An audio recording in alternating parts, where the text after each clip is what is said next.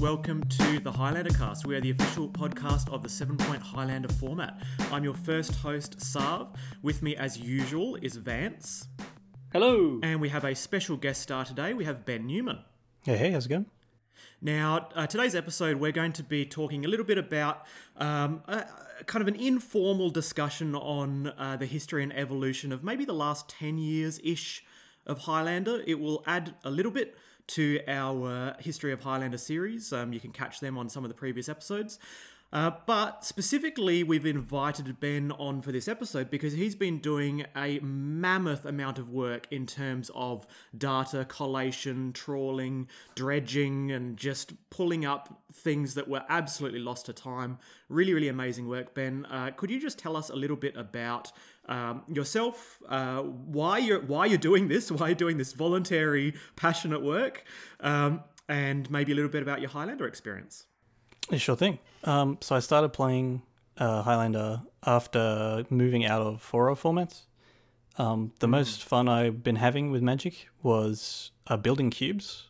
I still haven't actually drafted one of them, but I had moved out of 4 formats. Um, to be honest, after I used to be big into modern, played Scapeshift, and Eldrazi Winter sort of killed the format locally a bit. So I wasn't playing yeah. 4 formats anymore. So I was like, all right, I'm going to sell three copies of everything and move into Cube. So it's like, I've got all these mm-hmm. singletons. I'll check out this Highlander. I'd seen it before um, while playing some leagues in Melbourne. This would have been well, probably 2013, 14. It was Kurganish era, I think. Um, mm-hmm. So I got into the format then, which was uh, early 2018, I think. So my first event was one at Jimbo's store, uh, just after Treasure Cruise went to 2 mm-hmm. um, and yeah, been in love ever since. It's probably easily the most fun I've had playing competitive Magic. And um, but I really had no idea what the actual like what the history of the format looked like. What were people playing before? Because obviously I started playing just after Treasure Cruise went to two, so I was like, okay, the format looks like a lot of Kess in Melbourne. mm-hmm. so it's like, okay, what is the format? What did it used to look like, sort of thing. Uh, and at the time, there were sort of a few different places you could look for that kind of info, but not a ton and after um, things had moved to the 7ph website, it was like, okay, things are sort of a bit scattered. Um, so originally, mm-hmm. I wasn't even planning on putting the history document together. I'd put the lists from the last three years onto Moxfield because um, yep. we like them because they recognize us. Um, mm-hmm. But the document mostly started as a um, a sort of a hub that you could direct new players to, that they could control F their way through to find out what all the deck nicknames meant. yeah, the biggest barrier to entry is kind of figuring out what is Mister Toad's Wild Ride. Like, what is what is this? You know, what do these do? Some yeah. nonsense name. And so it had a few discussions, uh, or a few. I mostly um, lurk the Discord, um, and we had a few conversations where someone was like, "Okay, why is it called Rug Lord? Why is it called?" I think um, the Brisbane players had just uh, had some good results with that Jeskai control with the breach package. Mm-hmm. Uh, and they, so I jumped into a conversation, and someone was like, "Oh, that's probably pretty good in Slush Puppy." I was like, "My God, what deck is Slush Puppy?" I spent all day thinking about this format, and I've never heard of it. I think it was similar a couple of years ago with um, some Americans who jumped into the server and were like, "Oh, guys, your format's awesome. We love playing Bourbon and Coke." And we were like, "What's Bourbon and Coke?" They were like, "Oh, this video on this YouTube channel." and so it was like, okay, maybe a place that would have all of these sorts of things on them would be useful. Yeah, that's that's it. Helping navigate for new players. It is absolutely one of those big barriers of entry of just kind of going. Uh, you feel like you're not really necessarily in the loop, which is, which is, uh, you know, not necessarily inviting. But sometimes once people learn the the lingo, then they go, "Oh, I feel like I'm part of that in crowd." It becomes a meme. But that barrier is really important to to break down. It's not just for new players. Like half the time someone references bourbon and coke, I'm like, oh my god, what deck is this? Like, I know it has to do with some bourbon, and I'm pretty sure it was like Drew or someone from Adelaide, but that is all the information I've retained about this deck name. If anyone uh, doesn't know that story, long story short, the spoiler is that Beckett spilt bourbon and coke all over Drew's Jeskai control deck, uh, his um, Miracles deck and we we were like, "That's all right, we'll wipe it off because it's um it's double sleeved." And Drew just looked us like straight in the eyes and just said, "It's not double sleeved." And then just going like taking out his volcanic island and just like you know all these unlimited jewels and like patting them down with tissue paper. Yeah. Oh, Always double That's every time. yeah, that's right. that is thug life. But yeah, I was more and more feeling the same way. Where, like Van said, like I'm, you know, I f- I'm enfranchised at this point, and I'm mm-hmm. like, what is Slush Puppy? Why? what lords is Rug Lord playing? I think even like All recently, the elf lords. that'd be the one. Uh, I think even recently, with your explorations into blue green tempo shells, um, you put up Hootie and the Bantfish with no Hootie in it. It's like, what are people gonna like? These sorts of things are really good for us, uh, or like you know, people love their deck nicknames. I'm sure, like, you know, uh, what is it? Big Roddy's Rip and Rib Shack as Tainted Pile or whatever it is. But it's like, okay, these are these are good and fun. I'm put sort of at the point in my life where I think I'm starting to really enjoy the soulless nicknames that are just descriptive and not at all fun. but it's easy to respect that people like people love those nicknames. It's like okay, like if we get if we're sticking with nicknames for decks that don't mean anything, maybe there should be a list somewhere. Yeah, the the worst is when someone describes a deck by a nickname. They say, "Oh, you know, this is uh, Eldrazi and Friends and Friends." And you're like, "Okay, what is that?" And they're like, "Oh, it's like Sneak and Show." And you're like, "Look, that has explained two cards." uh, I certainly felt that way I- about baubles and Coke. It's like, oh, it's bourbon and Coke with baubles in it. You're like, yeah, keep going. how far how far down the ra- the rabbit hole are we gonna go? you know. And then so once I had that list, um, I was like, okay, I'll, so I have all the decks and what their nicknames are. Like, you know, Blue Black Brandos was one other one that's, you know, Blue Black Delver or Delver. Um, and so once I was like, okay, maybe I'll have like a little, des- a little description of them. And I was like, well, I had these three years worth of top eights, so I'll just put those on, and then I can like hyperlink them across, and then put them under the deck. So when you scroll down to the deck, it goes, you know, Blue Black Brandos, Blue, or Blue Black Delver, also known as you know Blue Black Brandos, and then it'll have the three top eights or four top eights, I think it has. And then I was like, so- okay, maybe we should expand that just a little bit. And then it went a little more than a little bit.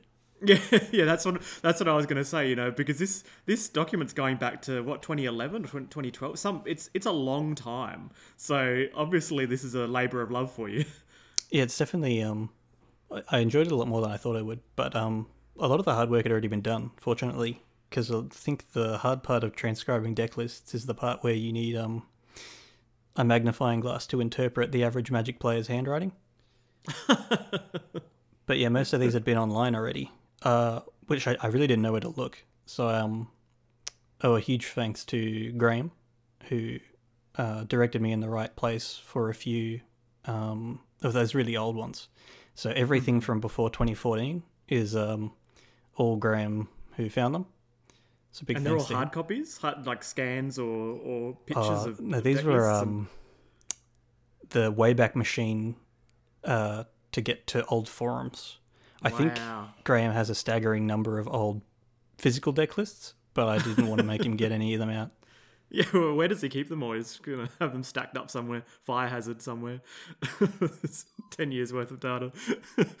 um, yeah, there's a couple of other people who, who've got probably similar uh, stashes. Like um, Saunders has probably got some very old ones. Um, but yeah, there's some fascinating stuff. And look, not having to go through handwriting is good because, um, I mean, I know I try and print my deck lists out where possible. Um, because otherwise, uh, the judges just you know give me game losses out of a matter of habit, essentially. um, because my handwriting is terrible. Um, did you come across any really just indecipherable cards? There were a few, couple. Um, I think it was mostly out of there was one elves list that got posted, Oh, yeah. uh, and the whichever to transcribed the list uh, had I think given up on trying to guess what the cards were and just wrote it verbatim. Um, so there was a few that we managed to work out. Like um, there was one that could only be thermocast from the sort of jumble of messages of Ah, letters yeah. they'd put. um, the big one that had us stumped for a little while was Shumbard Gust, which we were pretty sure had to be fracturing Gust just by virtue of there being so few gusts in Magic. But it's like, sh- how do you get Shumbard out of fracturing? Oh, that's great. Uh, depending on it was, the person translating it could have been me. um, The big struggle I for the digital deck lists was um uh, the way Moxfield. So when you create a deck on Moxfield, there's an option to create it from clipboard, uh, where you can just paste the raw text in, which is a godsend. Um, but that feature doesn't like typos very much, so you'll paste someone's 75 in, um, and if a couple of them are spelt wrong, it'll give you a 15 card sideboard and a 58 card main deck. Oh no. Um, but fortunately, you can then, um, with one of the other features, you can paste the deck list in to the maybe board, and then when you try and save it, if there's typos in the maybe board, it'll throw you up uh, an error and tell you which lines the error was on. Oh, that is clever. That is clever because otherwise, unless you knew which which cards are most commonly misspelt, you're going to be trawling through 58 cards. Yeah, and it was it was really handy as well for um. There's some ways you could input points that it doesn't like. It doesn't like asterisks very much. Um, yep. So for some of the ones where people denoted their points with asterisks instead of pluses, or pluses but with no space between them, it would do the same thing. Where it would just delete that line from the original, and you'd get a, a smaller main deck. It's like, oh, this zoo deck is playing zero points. That's interesting. Zero points and and uh, well, And no no Moxen, Moxens. no, no Moxen, and 57 cards. Going for that. yeah, yeah. Sometimes not that easy. I assume that there were some number of cards that were pretty commonly commonly misspelt. S yeah, certainly. The big ones, um, particularly in the early years, was almost every list with an Elspeth Knight Errant would be Elspeth Knight Errant with just a space rather than a hyphen. Not sure why they yeah. gave that card a hyphen. Probably to irk TOs. I think I think the word knight errant does have a hyphen in it. Oh, 'Cause okay. it's- it's- Ye oldie. Making it a single noun, is it? Yeah, yeah. But yeah, almost every uh, instance of Elspeth Knight Errant would be uh, wrong. So you input a list, or like, you know, some zoo, zoo deck, and it goes 59, 59 cards. You go, okay, it's probably Elspeth. it was the same situation with Vendilion Clique, which I've done all the time, even just being a Magic player in current year. Is every time I type Vendilion Clique into a thing, I'm like, uh, is this one L or two? And just always guess wrong. Wait, which one is it? Uh, it, it is one L. Really? but I would always Is that the type it in same with number two. of L's as dandelion? Oh, I'm cu- I didn't know there would be a test. I'm just thinking because there's, there's there's like a debate, and you know, it's ninety percent of people say Vendilion clique like vermilion, and then ten percent of people say Vendelion click or click Ah, as okay. in dandelion, and I'm honestly not sure which one is correct because it's a fictitious word, but. If, if it's a single L, then maybe it's emulating dandelion. Don't know. Who the old knows? But Vendy and Jitte argument. but yeah, fortunately there weren't too many that um people had uh, failed to uh, spell correctly. There was a couple. I think people evidently used to sideboard Thada Adel Acquisitor, and I've never Oh. had to spell Acquisitor in my life outside of Magic. Uh, but there is a C in there, uh, which was often left out. Oh, that's funny. I'm I'm actually trying to think of the last time I've ever played Thada Adel. Probably some kind of commander deck at some point. Probably. Was- It seems like one of those things that um, was a symptom of Skull Clamp uh, Mm. being a being a big thing. Oh my goodness, that would be a great great tech in you know 2014 or whatever whatever year that that would have been popular in. Probably another one that Mm. probably came up more than I thought it would was people deliberately misspelling things uh, as a gag. Oh no. Um, I had a Force of Wilkes in a deck list um, of a player with the surname Wilkes. Uh, there was a couple. There was a couple of others I've forgotten. I remember Tony Abbott of Keral Keep. Um, probably topical at the time. Date, dated reference now. Yeah, well, that would, probably would have been from 2014 or 15. Um, Somewhere around 2013 there. or something. Yeah, for sure. Yeah, yeah, yeah. Now I know that I know Um, that we were going to do a what's the point today, um, but I'm I'm more than happy to leap into talking about some of these cards. It just depends on whether you'd like to do a what's the point. That's all right. Uh, be good to tick it off the bucket list. Being a what's the All right. point segment. You're you're here, so how about we talk about Mana Crypt? So for anyone who hasn't played Mana Crypt before, it's a zero mana artifact that taps for two colorless mana, uh, and it has a downside of in your upkeep you flip a coin, and if you lose the flip, you take three damage. Uh, so what's the point here, Vance? It's a two point card. So two mana for free is obviously pretty good. Like, um, also, there's a decent chance we've done this before. In which case, well, we're doing it again. But anyway, It's two mana for free is yeah, two mana for free is very good.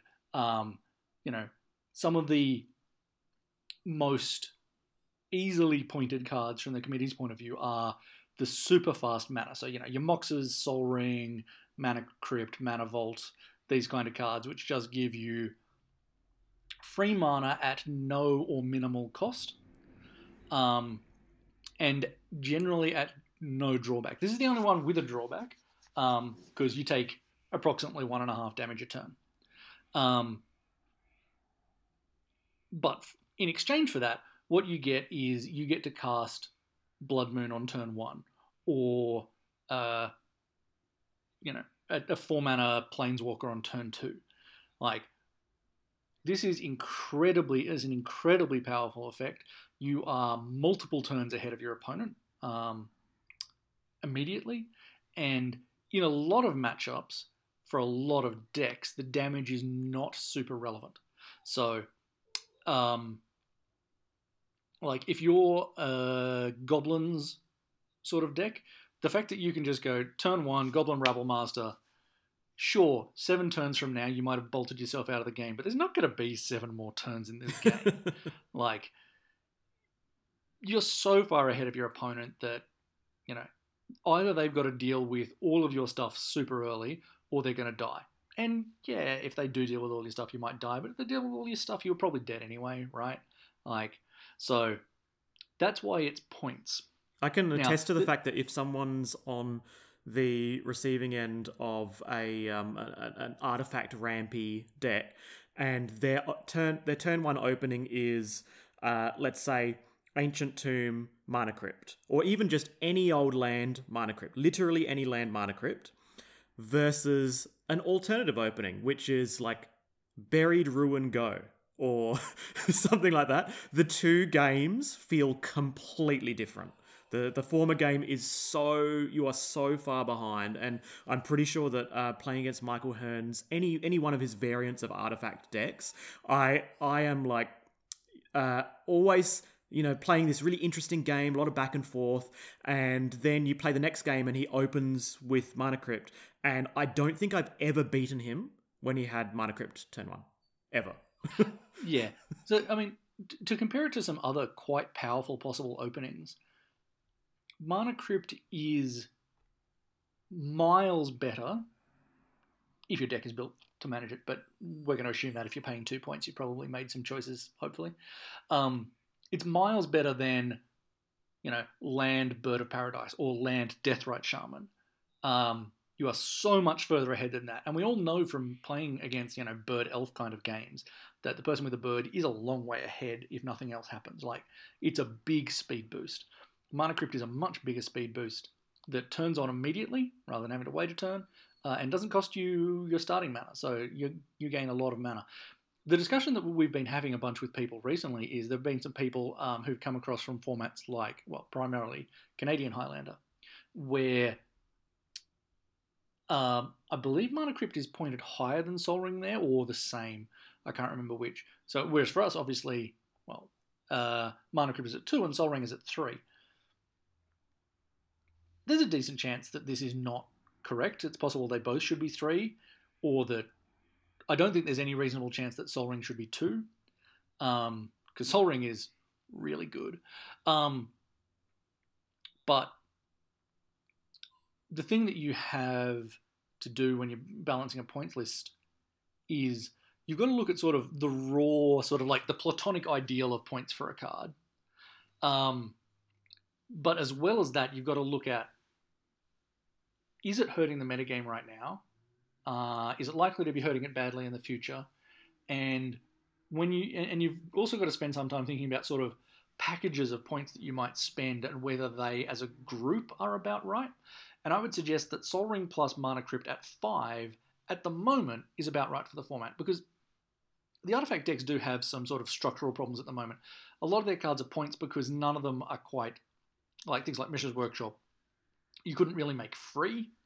Well, you mm-hmm. could. We've done it before, but it was probably a mistake. but um, you don't want to. I don't think at the moment that there's any need to add points to those decks because a lot of hate cards have been printed that uh, mess up artifacts pretty badly. You know, you've got your Collector Ouphes and your every set contains a shatter. Um, force, and, force and, figure, and yeah, so, yeah, so many and inevitably some of them are really good. Mm. Like inevitably some of them are. They will periodically print one. And you're like, oh, that's the new best or second or third best, and so everyone's artifact removal options get slightly better. Um, so, yeah. The long and the short of it is, I think Mana Crypt is an incredibly powerful card. Um, you could easily justify it being three points. There is no possible way you can justify it being one point. Um, but I think the way the meta is at the moment, at two points, it's about right. Um, and actually, it'd be really interesting uh, to look at what it's been like over time, which uh, Ben might be able to help us with yeah, I'm keen to know um, what, what your thoughts are, Ben, especially having seen kind of the evolution of, of the metagame over the last 10 years. I think it's definitely um, a downturn of artifacts is not a, uh, mm-hmm. is a fairly clear um, result of, I guess, everything you mentioned. Like all these answers keep getting printed. I don't think we ever thought that we'd get a creature that's a null rod or a force that blew yeah. things up. I think um, Mana Crypt is really good on turn one, but not so good when it's a 3 3 elk. yeah, um, that's really true. I've been playing Crypt a bit. I've been playing um, uh, Brandon Owen's WUD style deck a bit on webcam recently.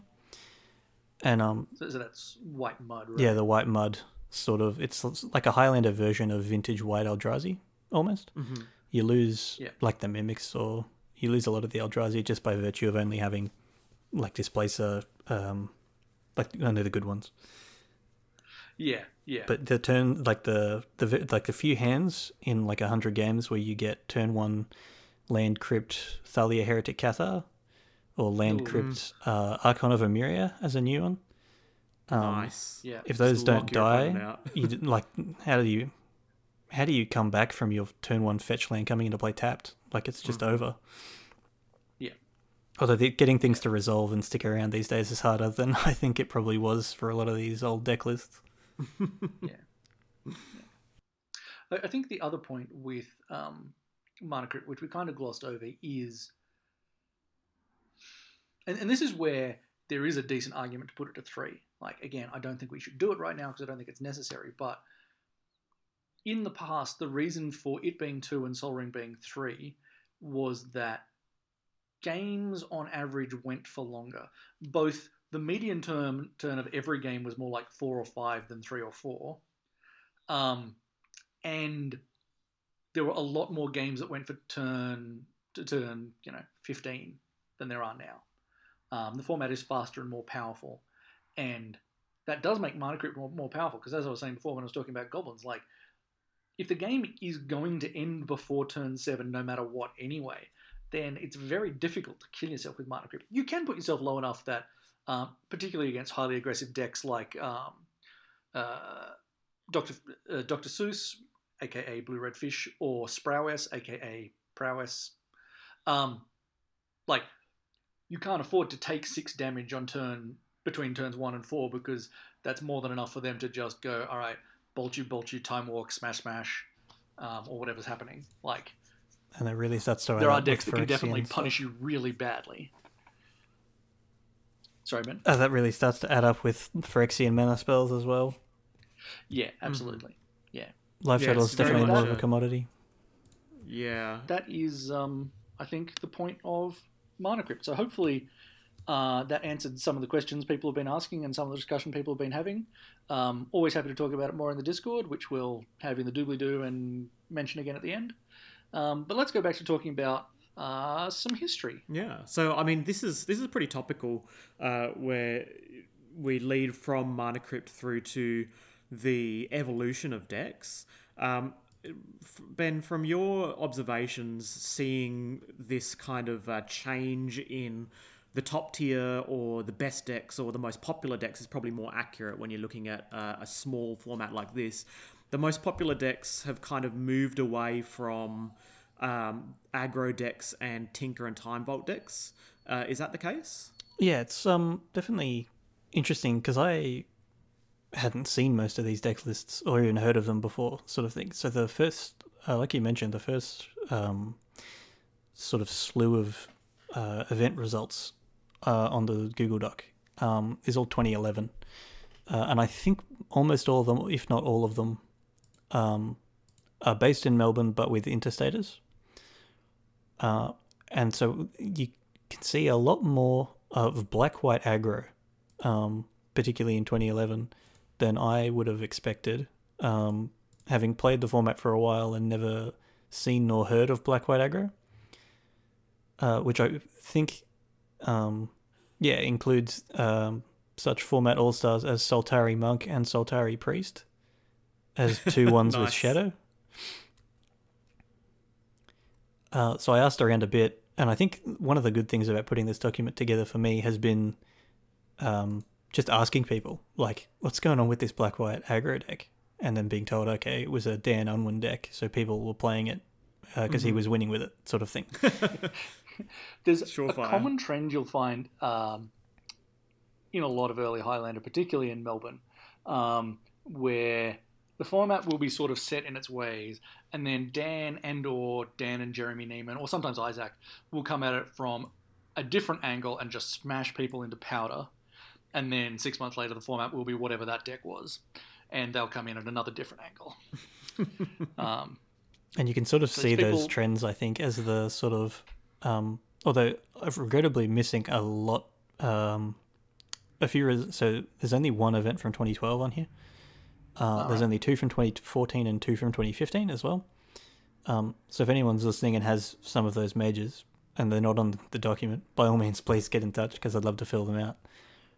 And and when we say majors, basically we mean any event with more than sort of 20 or 30 people that had people from multiple states. Yeah. Yeah, the um the Yeah. dream was uh I shouldn't use yeah I shouldn't use the term major because it that doesn't really apply, but um anything that people traveled to attend is generally the um the go. Some of these I tried not to use things like prize pool. Um, for example, the final Highlander at Metagames I think had a Lotus for first and a Jet for second, and that's 2011. so like, and that was only 50 players. So GP Melbourne was what 98 players for that was GP Melbourne 2018, and I don't know what was on the prize wall, but it sure wasn't a Black Lotus. No, no. exactly. Um, yeah, I'm pretty sure JP won that event on Storm, the metagames one. He certainly did. Um, Yeah. and that was one of those ones where um, I think it, so it was mostly representative of probably the Melbourne metagame, Yep. but um, with some, I think this one was Canberra people for the 2011 ones. Yeah, yeah, and what you'll find prior to about 2015 or 16, interstate travellers to play Highlander were nearly 100% Melbourne people going to Canberra or vice versa. Um, you had a few exceptions. I think we did get, um, we probably got some of the Adelaide people playing at some of the GPs. Um, and you had the occasional uh, Sydney person like uh, Juzza and uh, Jess Estefan um, and people like that would play sometimes. Yeah, Generally Canberra speaking, and Melbourne still were like 90% of the metagame. yeah Mhm. limited to that sort of neck of the woods.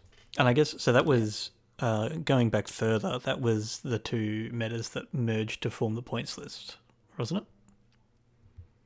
Yeah, yeah. So, um, going back to um, 2005 or 6, um, so for years uh, at Nationals, Dave Lowe every year would run a Highlander event.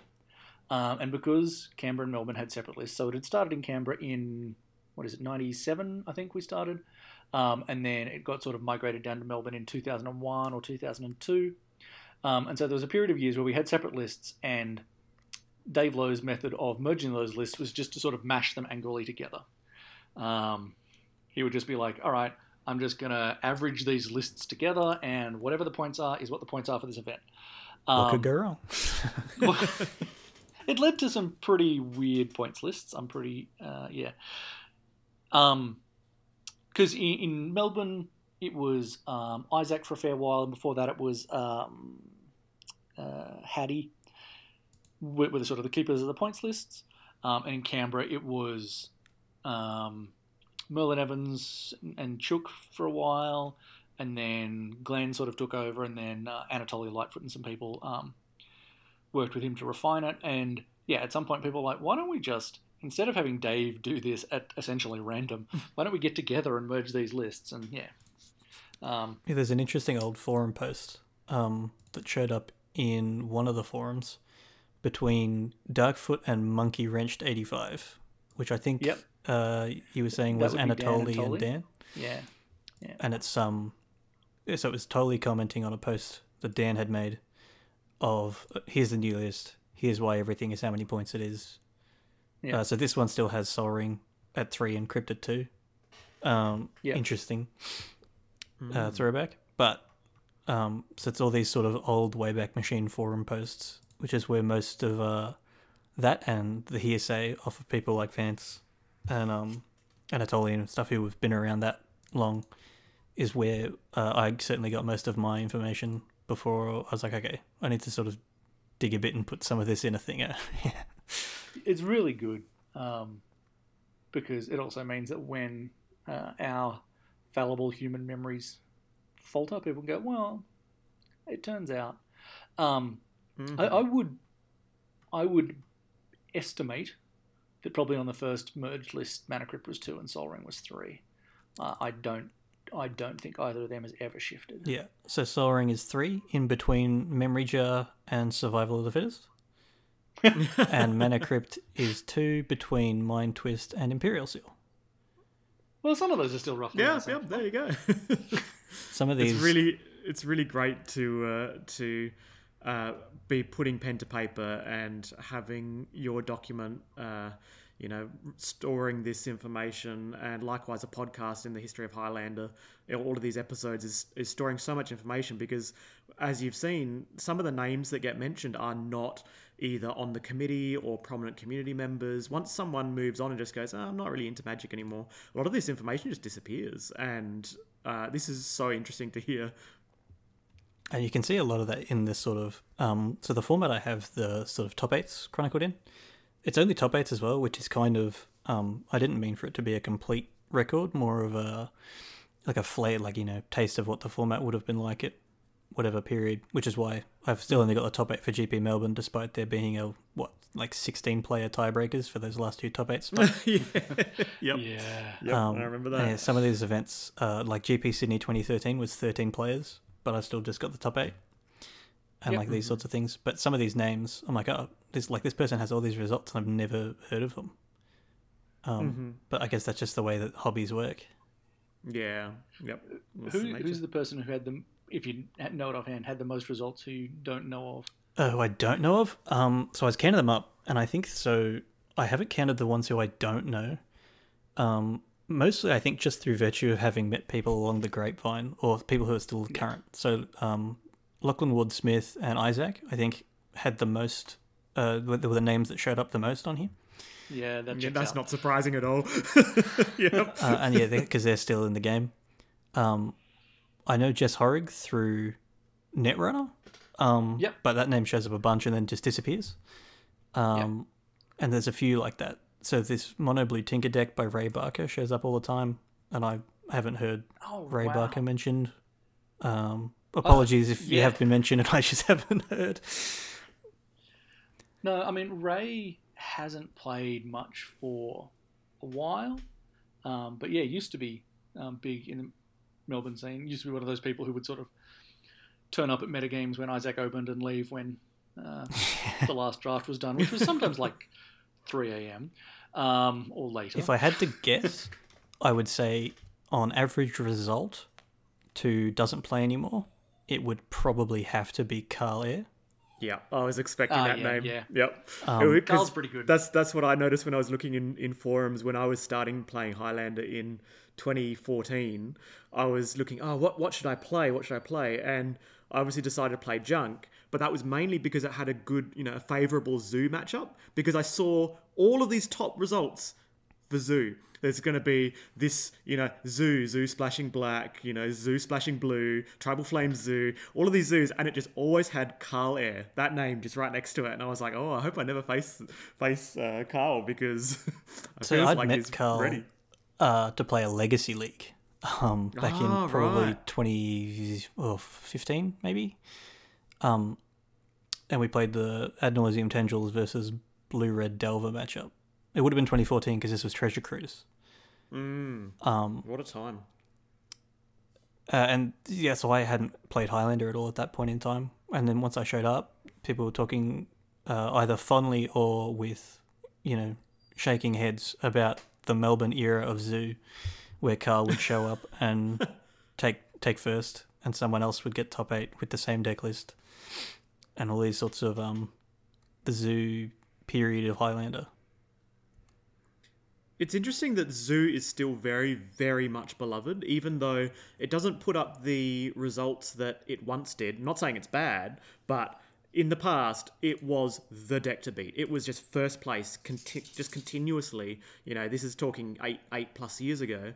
Um, but people still love it. People still just really love animals in white, green, and red. And I think it's a perfect example of um, this is chat that Ben and I were having when we were doing a sound test um, before we started recording. I think um, that one of the things about Highlander is sometimes a deck will vanish not because it stopped being good, but just because no one in particular is playing it at the moment. Hmm. You know, I I think Zoo is probably in that category where it's not as good as it used to be.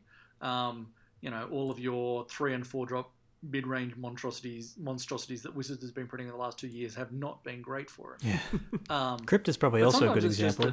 As far as people are going, why is Crypt 2 and not 3 like Soul Ring? But where are all the Crypt decks? Just people aren't Yeah. playing them? Or They're just all in what's the story? They're all in Adelaide?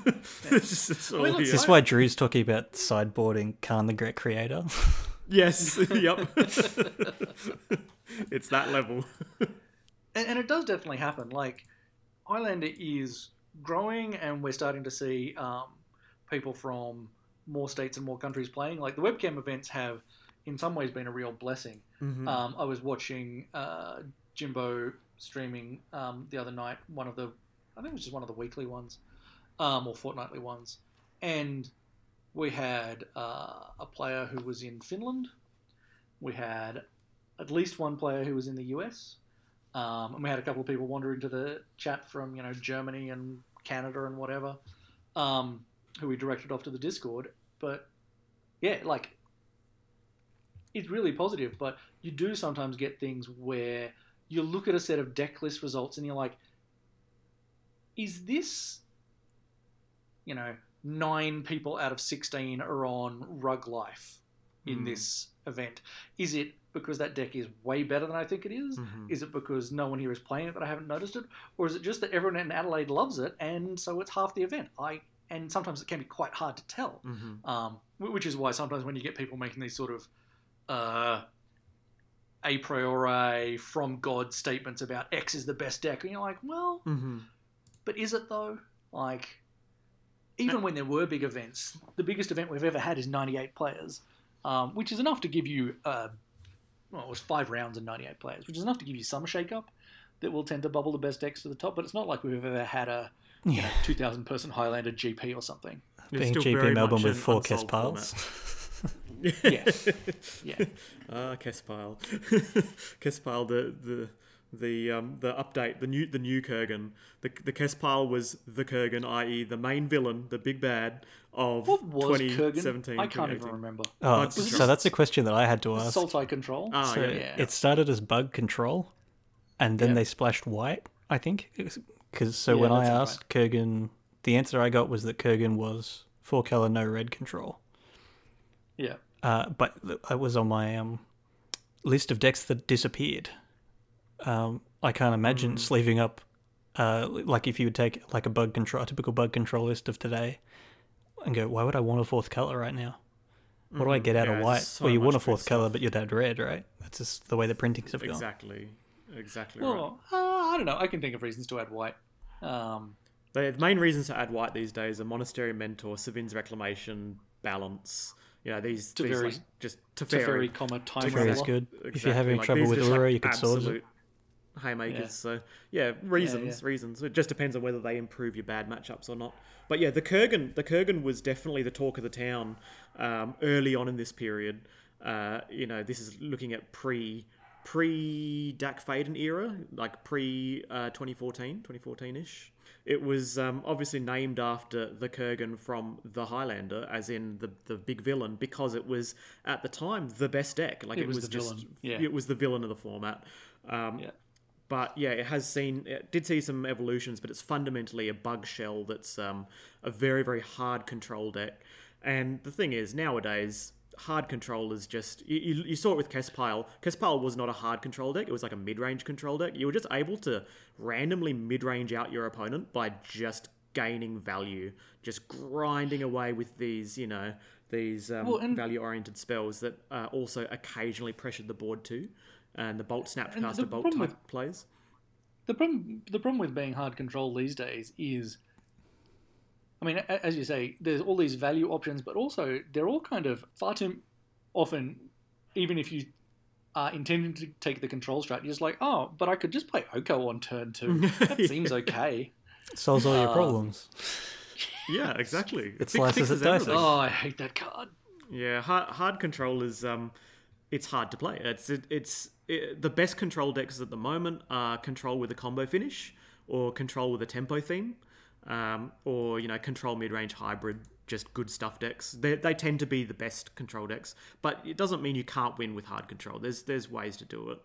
Um, it's just a bit more of an uphill battle. It's this is a Tarmogoyf Spell Pierce format at the moment. Might change. So what is? Oh, go on. I was saying it might might change in the future, but uh, not to dissuade people from sleeving up hard control. Just keep in mind you got to be able to tussle with a Goyf and a spell pierce. Yeah. What are some of the decks that showed up a lot um, in the past that don't show up as often these days? Not as often these days. Uh, we mentioned black white aggro at the start. Um, some of these zoo decks. So the Carl uh, era of zoo. Um, these decks were listed online and flagged as fast zoo. Um, as a zoo Yeah. expert, could you fill me in? Is there a difference between fast zoo and zoo? So um, I personally hated those deck lists um, because I thought that they were not fast and they were barely zoo. Um, because they spent they were basically like green white shells splashing red. Um, It checks out. There's And- seven red cards in this deck. and and the like the the thing that made me disagree with the notion that they were fast zoo is their removal was like um, Journey to Nowhere, Mm. and they had like Lightning Bolt is the only burn spell main with a Lightning Helix in the sideboard, which I will still contest you is complete madness given the cards available to them at the time. Oh. But they did very well with them. So, um, and part of the reason for the things like Journey to Nowhere is it was a very like particularly in Melbourne, there were a lot of people you know putting giant robots into play, Mm. um, and burning uh, Darksteel Colossus for three is not very effective.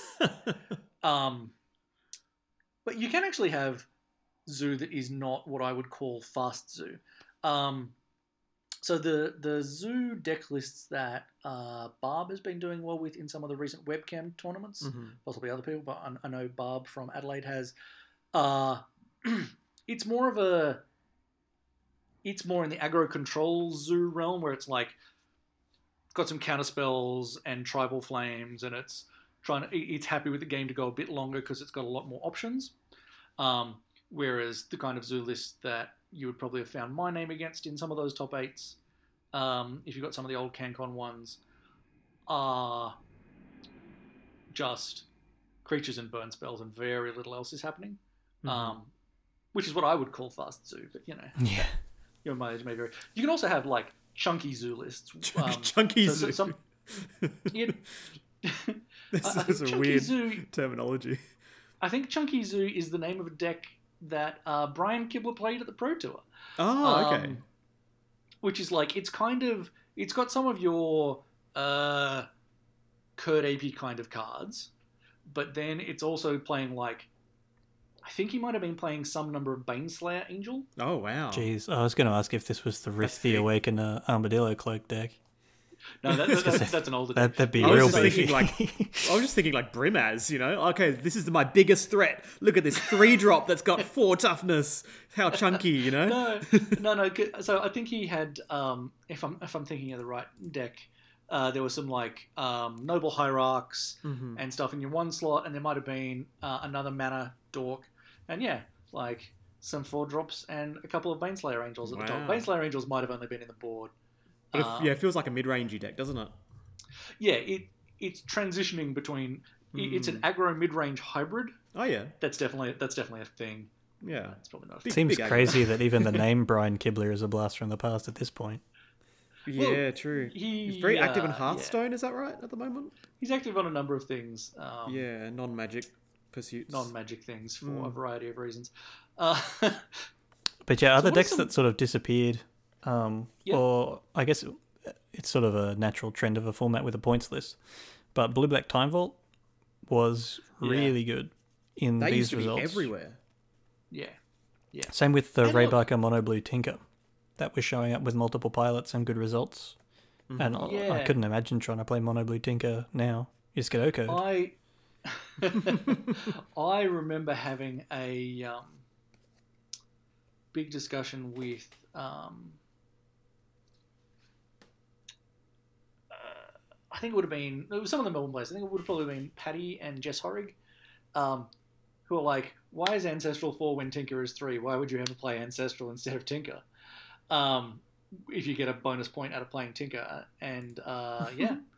Now Tinker's two. Look how far we've come. a huge amount of play, and Ancestral is four and could easily go up to five in the future. My, how things change. Um, There are certainly some. because there was a lot less uh, there was a lot less recursion you could do with ancestral at the time so it was Mhm. I mean, it was still a good card but at the time tinker uh, had a lot less predators than it does now um, and it's the same for time vault um, time vault when time vault was last three which was a few years ago now i'll confess um, it got a huge amount of play there's probably a cancon top eight you've got which has two or three time vaults in the top eight from memory Uh, And it was- there Um, should be somewhere.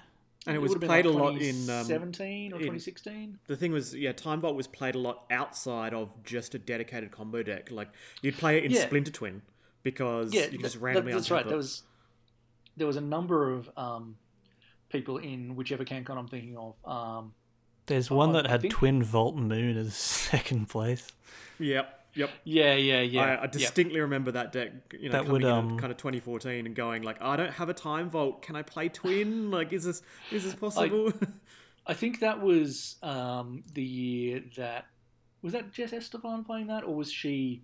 I think she was playing the same list, even if she wasn't the person who made it. to the Uh, that was eight, or a Matthew very Larkham for that one. That was the Okay, year that um, Aiden Frisch on that Godo deck. But the CanCon specifically have some interesting sort of looking results. The um, every single deck in the top eight from CanCon 2014 is now 11 points or more on the current list. Not even including un- unprinted cards, right? Not even including your Okos and the like, but just just the cards at the time are more more uh, Uh, high value. I haven't checked the dates, but 2014 um, was one of those. I think the one of the years that had a power spike for Magic. That was Mm-hmm. Khans of Tarkir, so you had your delve spells and stuff. It sure did. Oh, I remember that. Still Um, nowhere near as much as now. On Not- that it's not topic, 2019. um, so all these lists are just the top eights, but because of the way Moxfield works, it tells you how many points the deck is worth currently. Which Mm-hmm. deck would you guess, or what year or what event had the, is currently worth has a deck that is worth the most points on the current list? Oh, that's a good question. So Uh, do you want to vote first, Vance? Otherwise, I'll vote. I, I've I've got two options. I'll let you go first. All right, I'm gonna say it was a deck maybe like 2015 ish. Like uh, I'm thinking around like a Splinter Twin era one where it's got the Time Vault in it, which has gone to four, and then it might also have like Dig and Cruise and Top. So I'm thinking maybe it might be a Splinter Twin deck, is my guess. But maybe that's just my bias because I love Twin.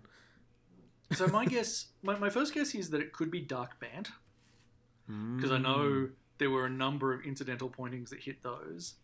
Um, my other guess is that it could easily be one of the uh, Academy combo decks. Although now that I say that, they have lost some points on some of the um, time twists recently. So yeah, probably Dark Bant is my guess. Dark Okay. Bat has lost a number of points though, with Steel Shaper's Gift, Stoneforge true. Mystic. Jitte went up to two and then down back to one. So maybe maybe No, Dark Jit Bat was never two. Was it? Uh, not not Jitte. Uh, sorry, Clamp. Skull sorry, Clamp. My bad. You're both sort of close. Oh, Um, interesting. Subs in an you're so Sub you're sort of in the right era, because it was it is um, a cruise and dig deck. Yep. Yeah. Uh, I guess there are two that are particularly interesting. Um, no, none of these decks. Oh, sorry. The only one of these decks that's currently 13 points was Jacob Dunn's four color pod, Yeah, that checks Oh, out. and there are that's right, three higher yes. than that. So there's two They're at 14, three higher than that one. and so the number Wow. one was Eternal Masters 2014 Bug Control by Tim Hughes, is 15 Ah, points yeah. on the current list. The Kurgan. It has What- what- what are its Sensei's points? Top, True Name Nemesis, yep. Force of Will, Jace the Mind Sculptor, Ancestral Recall, Dig Through Time, Treasure Cruise, Snapcaster Mage, and Mana Drain. Wow. Oh, those cards are pretty good. Wow.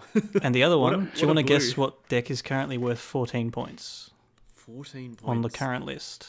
Oh, is it, it it would be a cop out to say something like Blue Moon, where it's got basically all the same kind of blue cards. But was this a year earlier or the same year? This was not the same year. It would give it away to tell you what year it is, if that's a Oh. hint. I see. Okay, I'm going to say it might be something recent, like a 20. Something that's got a whole bunch of points recently, more like the 2018, 2019. I think you might be not one of the correct. Oracle lists because I think they're Is probably this- only ten or eleven. I'm going to say. I wouldn't say it's not an Oracle list. Okay, okay, maybe it's an Oracle list. Maybe it's an Oracle list. Maybe it's Is it Oracle Hulk like, from Flash CanCon and Ora- 2020. Yeah, that's it. Yes. Both of those decks from the top eight of CanCon 2020 are now 14 points. Wow. Jeez. What are the what are their what's their list? Because obviously we know the usual suspects, but there are some other ones hidden in there, right? Uh, yeah, so they have a point in the sideboard now because they had sideboard Oko. Oko? Ah, yeah. Uh, I think they're on the same era points. of sideboard Oko. Uh, so the points, um, I'll just go with Michael Leslie's. I'm pretty sure they're the same, but it's Mystic Sanctuary, Wishclaw Talisman, Mystical Tutor, Merchant Yep. Scroll, Thassa's Oracle, Protean Hulk, Flash, Tainted Pact, and Oko. yep, that all checks out. It's like, yeah, they should all be Yeah, points. we, we did we did to be fair go pretty hard against that deck list after CanCon because that deck was obnoxious and it wasn't I suspect the best tune like not to say that the those guys uh, that team hadn't done a lot of tuning on that deck hmm um Mm, but yeah, I But, understand. Yeah, I get what you you mean because they also weren't to be playing the same packages. yeah Michael yeah. Leslie had a Sacred Guide kill, where I think Isaac was more all in on um, Spellseeker Oracle Cantor. yeah It was still Yeah. evolving, still evolving at the time, and and that was I I, I remember the situation of going like, is this an uh, if it's an emergency pointing, it, it affects everyone who's been testing the last two weeks, or whatever you know, the last one week or whatever whatever it was, right before the event, um, and uh, as as history will dictate, the points got slammed on Thassa's Oracle very very swiftly after that event. And it was very conservative pointing as well. It was uh, this is going to two with the knowledge, everyone, that this it may go higher soon. quite soon. yeah I mean I guess that happens when a card goes from zero to three your deck list goes up in points very fast hmm And yeah, there was that conscious um, uh, message from the committee to the rest of the players going, no points before CanCon, even though I think there was supposed to be one pretty soon. Yeah, it Um, was like fully within, in a- the within the week. Yeah, within days of the event, and it's a bit unfair to point something before Well, so- people get to do their testing. From memory, we had because yeah, there was supposed to be a pointing four days before or something, hmm and when when Eldraine's was it Eldraine Yeah, Eldraine was the most recent because it had Wishclaw, and Wishclaw what's- never survived this- a pointing. what's the set that um Oracle's in? Uh, Theros. Uh, Theros something Beyond. Death, Theros, yeah. whatever it When is. Theros started getting spoiled, we looked at it a bit and we are like, ah, there's nothing in here that's too scary. But yeah, there was a few. Um, Like Breach Uh, was so- always so going we to get pointed thing. That, that is literally the Saying, look, we definition would- of 2019. All right, that is. We- we uh, this seems this- fine. Uh, this is not fine. we would rather do this after CanCon than before it because we want to give everyone plenty of time to test. And everyone's like, yeah, that sounds great. And then about a week after that, they spoiled Underworld Breach and Thassa's Oracle. And we're like, it's too late to go back on what we said. But god damn it. That's it. Yep. That's uh, but basically Wizards just was hold my beer every week through 2019 to 2020. and yet somehow, still, you had Rug Tempo versus Black Red Egg go in the finals. Not to Yeah, take yeah, away look. from the uh, the eleven points that Juzz's Rug deck is now worth. It just goes Yeah. to show that doesn't matter what your opponent's doing, as long as you put a Delver of Secrets out and you daze their removal spell, you can win a game. yes, that's that's the plan. The one So- with your Time Walk Ancestral Oko and Renin Six. Yeah.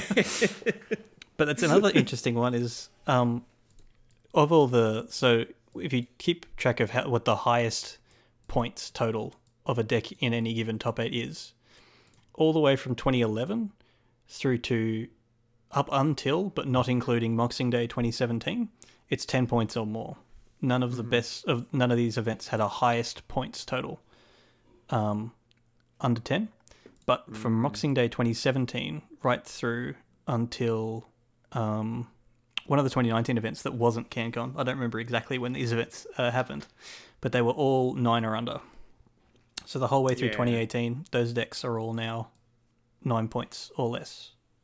I would argue that there's there's a number of factors there, and one of them is um, Highlander Highlander evolved the metagame especially and deck building evolved faster in the 2016 to 2020 period than it did in like the you know early 2000s through to 2016 like it the speed of evolution because of access to like a, high, a higher amount of interconnectivity between all of the states via um, social media and uh, testing teams and the like, and people coming together just has pushed Highlander so much faster. And then couple that with the power level of printings from 2018 through to 2020.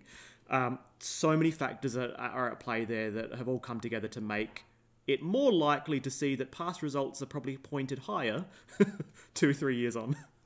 Yeah, and it's really not. Um, it really can't be understated how good it has been from. I mean, the format's point of view, my point of view, whatever. That now we've got, and, and there were some of these before. Like I don't want to say that there was no one playing in Brisbane or Toowoomba or Adelaide or whatever before sort of 2017, 18. But as you say, the the intercommunication has ramped up dramatically, and now we've got fairly strong playgroups in five, six, seven cities in Australia, and as I said before, we're starting to get some players coming in from overseas, um, which really does help us to go, cool. So we look at this metagame, and it's very on this, but there's things we can learn from that. But it also means that you know someone in Adelaide goes, oh, the Adelaide meta looks like X, but Melbourne or Canberra or wherever doesn't. Maybe I can look there and find some deck lists that might be really good against whatever's going on locally. Exactly. And Omnath then Pod once coming we to a meta go back you. to having, once we go back to having, um, you know, an outside that everyone's allowed to go in and be interstate, um, and we have some big national events, quote unquote. Uh, it'll be great because there'll be all. I mean, a there'll be a heap of people who've met each other in the Discord. Will be like, ah, uh, that's what a Ben looks like. Okay, cool. Now I can slot that away. Mhm. Um, and you know, and, and you'll be able to get together and test. And uh, I think that first big event, whenever it happens, will be, or the first couple of big events next year, will be really great. Oh yeah. Can revel in the awkwardness of only knowing each other's Discord names and not actual Yeah, names. yeah, trying to place people. I was actually thinking at that. Oh, maybe we should just get people to do like you know a name tag with That's their a good name idea. and their Discord name. yeah, just so that we can actually learn everyone's names when it comes to face to face. Otherwise, the um, you know, as we're talking about interconnectivity and and hubs and uh, uh, community and, and team testing, the uh, the online events, these webcam events, have uh, kind of filled that role of pushing evolution of metagames uh, in a really really interesting directions and bringing people together but likewise we probably only ever know each other's hands Right, you can recognize people. We're going to start to recognize each other by our hands, our deck mannerisms, the way we shuffle, you know, because that's all you can see. Yeah, the playmats Yeah. for sure. the playmat. The I know the playmat. Oh, Yeah. awesome. Well, it looks like we are coming to the end of our discussions. This has been very, very en- enlightening. I think the last point um, that I might uh, ask you about, Ben, before we, we sign off is um, which of which decks did you notice had the most recorded results? You know, which ones seem to be like the king, the king hitters, the big, the big players over the years in total? So that would mostly be the ones that have been like the ones that existed back then and still exist now. ah, I see. Um, so as far as what I have recorded in the document so far goes, um, so there's I have two that have got both been recorded as 18 times, two 17 Uh, times. Can we guess? Should we guess this one? By all means. because I I haven't seen the document, but I'm gonna I'm gonna assume Blue Moon's there somewhere because that's been that I mean it's had the access to the tools for basically ever since the Dark and since whatever Yeah. that one the Magic Cycle was in. So I'm gonna I'm gonna vote Blue Moon somewhere there. Maybe not the best one, but somewhere. Blue Moon is So- tied for first. Tied for first. Ooh, Is nice. Dark Bant the other one? Dark Bant is not the other one. Oh, Is Kess the other one? Kess is the other one. Wow! Oh, that's crazy. So, so, Those there was my- like obviously a Grixis control um, pre-Kess that because I know Aiden Frisch had oh been no! playing. So I haven't for a while. counted that. So Oh, that's even different as well. Wow. so that there was that many Kesses in 2018. oh, that's so good. yeah. Well, I mean, just at that GP Melbourne event, which was uh, 98 players or whatever, there was what five in the top eight, four Oh, in the top eight. I think there was Yeah. four. Yeah. Yeah. Uh, CanCon 2018, there was three. Eternal Masters 2018, there was three and a Kess pod, which I haven't counted for this number because it's a distinctly Yeah. different deck, but there was a lot of decks with Kess in the name yeah. Yeah. Yeah. as well. I mean, well, the one thing to consider with that, like when you're looking at the CanCon where there was three in the top eight, from memory, there was also approximately one in three in the room, or like one in five in the room were on it. Uh, so, and yeah, it one in the very well, top but it- four. but it didn't do drastically above expectation. It's one of well, those the ones reason there was only good one to keep in mind, I guess. Is uh, at CanCons um, where Highlander Nationals is played. Uh, so far, there have been zero winners from Melbourne. Um, Our day will come. I, I, yeah, well, I guess we'll see. Um, I think there's been one Melbourne person who made the finals. It might have been two. Um, but yeah, I mean, it being local in Canberra obviously helps a lot uh, for the Canberrans on that stat because there's a lot more of us in the room. Very true. And so there, there was two that were tied for 17 appearances each, which are Yep. more um, more weighted towards the uh, older years than Kespire was. Is one of them Okay. Zoo? One of them is Zoo. Ah, nice, nice. That Vance, you'd be happy with that. Yeah, That's a I mean, I'd be resident happier if it was not Carl's list, but you know, I'll take what I can get. There's a Savage. few uh, What's- interesting what's the ones. other one? What's the other seven? The other one?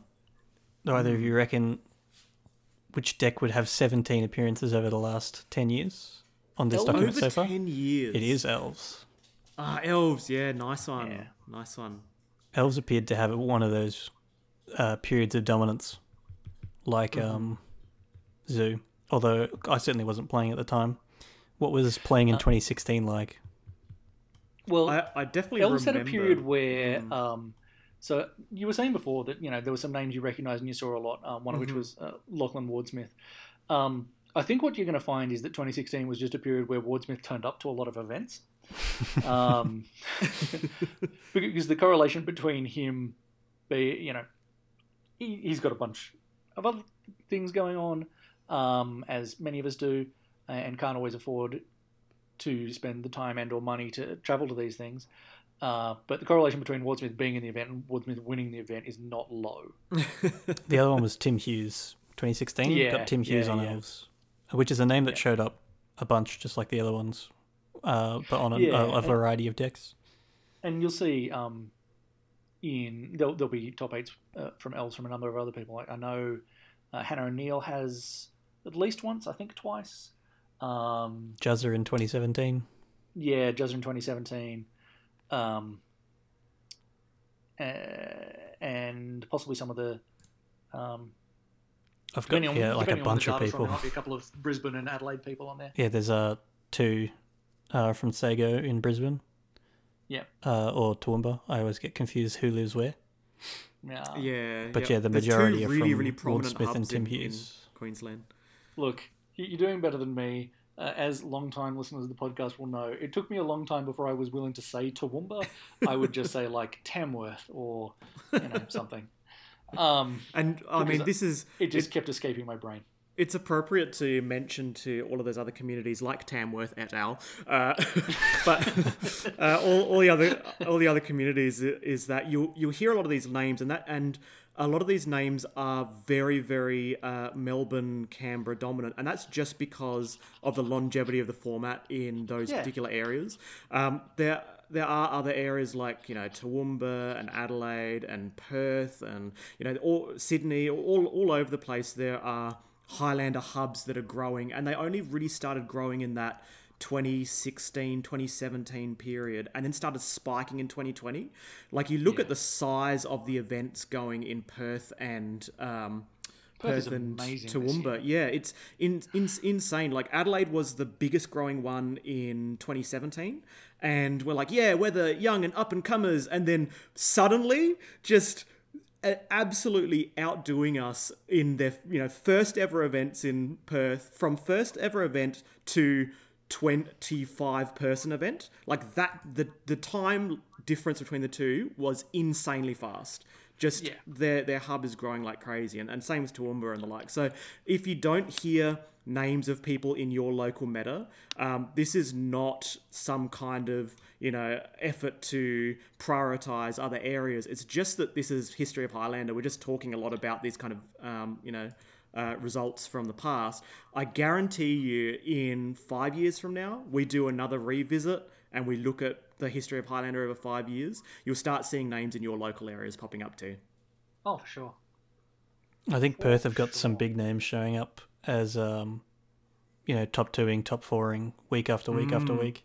some So once we get contenders and you'll go some yep Mm, on some GP that'll size be your Melbourne's next events Carl going. On look- whatever that deck is and Perth, obviously, um, in terms of the events that are being put in this, which are just the ones where there's some interstate people, so we know it's not all you know one local meta. Um, Perth has some drawbacks that it is uh, quite some distance away from everything. Um, I mean, much like Adelaide, like the reason that there's not very many Adelaide people in the GP top eights and whatever is mm-hmm. that until the last couple of years, where um, the Adelaide Eternal team have been going to play on all the legacy events and windy events and whatever, um, I'm imagining that for a lot of people, it just wasn't high EV to travel to a GP Exactly. and not mostly play in the main event. Yeah, that's it. And same with like traveling to Canberra for CanCon. Uh, Yeah. The the flights between Adelaide and Canberra are just punishing. Really, Oh, really sure are. expensive. Yeah. They sure are. yeah. When you look at like Canberra to Melbourne, it's it's still reasonable. Uh, maybe it's more frequent to travel between those two, but you know, obviously sucks to be those who are in Finland and America. You know, we're saying, oh, these these are really punishing flights. You know, sorry sorry to you guys that can't uh, make it, but at least you can make it via our various webcam events uh, run by all the different communities out there. Um, so yeah, we, we really look forward to uh, seeing how this metagame evolves, and uh, it's brought us to the end of the episode. I just wanted to thank uh, Ben, obviously, for doing an uh, just absolutely stellar effort of collating this information, tracking it down. You are a detective and you know private investigator of Highlander, and your work is has not gone unrecognized. Really, really, really good. Um, we'll find a way to uh, link that to you to people listening via the podcast and via 7ph.com.au. Um, the this is obviously a collation of information from you know interstate interaction events.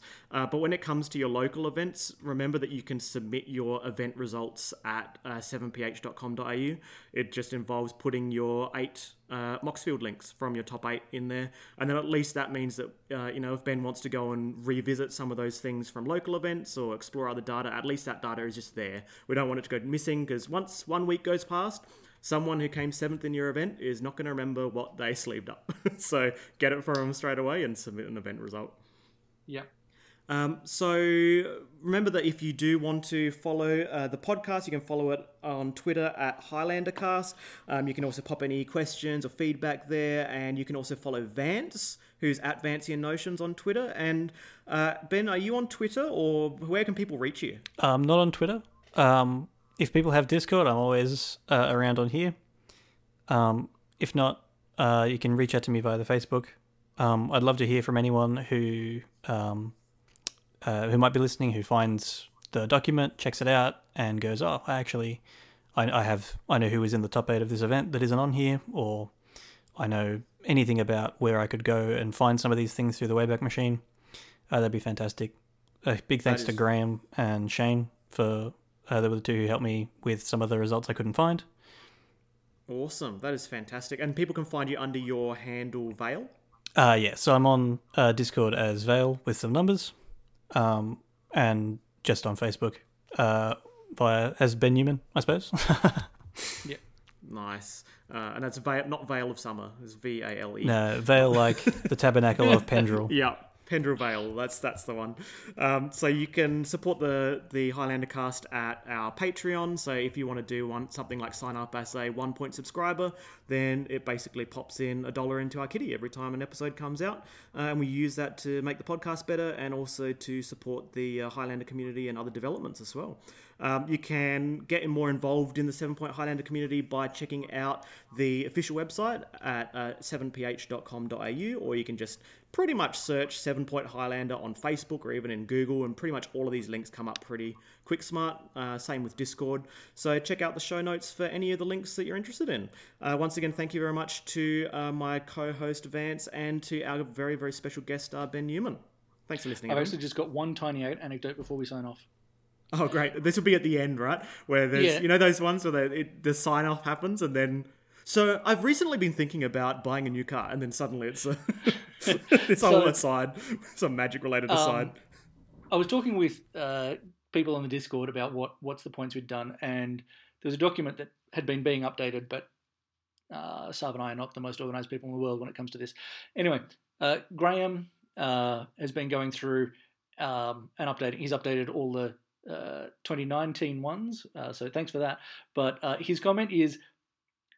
So the episodes with Millie are really good at starting off with what's the point at almost exactly the 30 second mark. The Sav and Vance episodes take a lot longer. And uh, that checks out.